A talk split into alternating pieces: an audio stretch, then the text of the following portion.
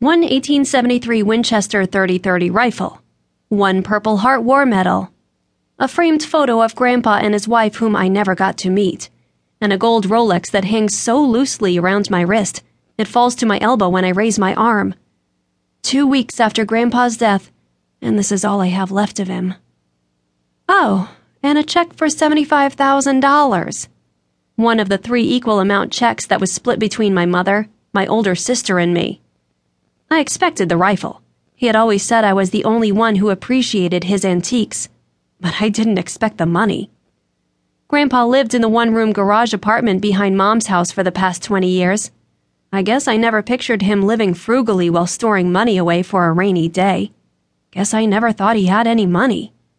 Stopping at a red light, I glanced at the cashier's check folded in my car's cup holder. $75,000? It doesn't seem real. I wonder if it will become real when I deposit it into my bank account on my lunch break. Something tells me that the five digit account balance on a computer screen won't be proof enough that I'm richer than I've ever been. I used to think the commission from selling the medical center townhomes of 2013 was the biggest chunk of cash I'd ever see. But this blows that out of the water. This is more than 10 townhomes. Maybe I should cash it into dollar bills, fill up a kiddie pool in my living room, and swim in it. I can picture it now.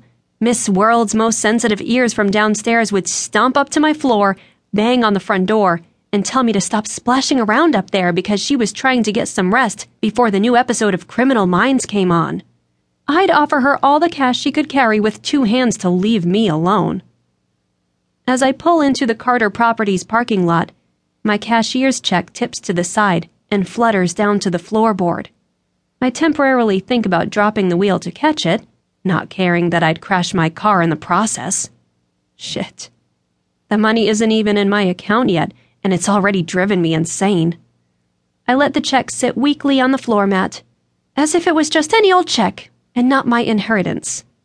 Not an amount of cold, hard cash that could really change someone's life. I shut off the engine, grab my purse and the check, walk past the sign in front of my parking spot that says Parking Reserved for Robin Carter, and head into work for the first time since Grandpa died. I expect the place to look different, but it doesn't. It still smells of freshly brewed coffee and some kind of flowery vanilla scent in the wax melter that is my sister Maggie's obsession. Grandpa spent the last six months in hospice care, so it's not as if the office would suddenly feel empty without him here.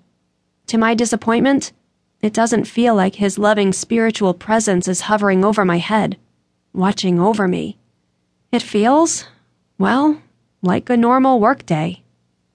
The people with the house for sale on Mike Street called you three times already, Maggie says, pushing past me with an armload of paperwork and a coffee in her other hand. She wears black leggings that show off her toned legs and a baggy rhinestone decorated shirt I'm certain she bought off the racks at a Forever 21. Her 18 year old daughter doesn't even dress this juvenile. Something about a teenager crashing into their fence and how they're not going to spend money to fix it? Of course they aren't, I say with a sigh as I pour a cup of coffee and lean against the counter in the break room.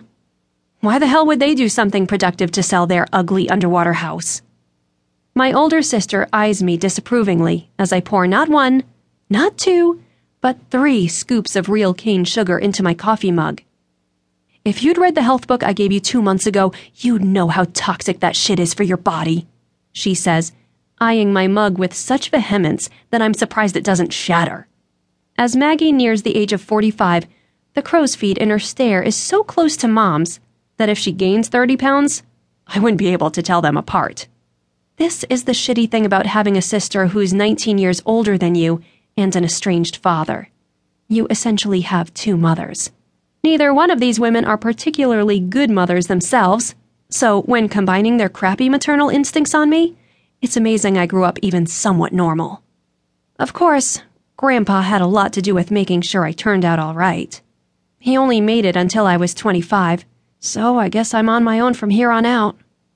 I take a long, slow sip of my coffee, closing my eyes and groaning as if it's the most delicious and fulfilling thing I've ever tasted. Maggie sighs in such an exaggerated way I can feel her breath on my hair. That house has been on the market, what, 10 months?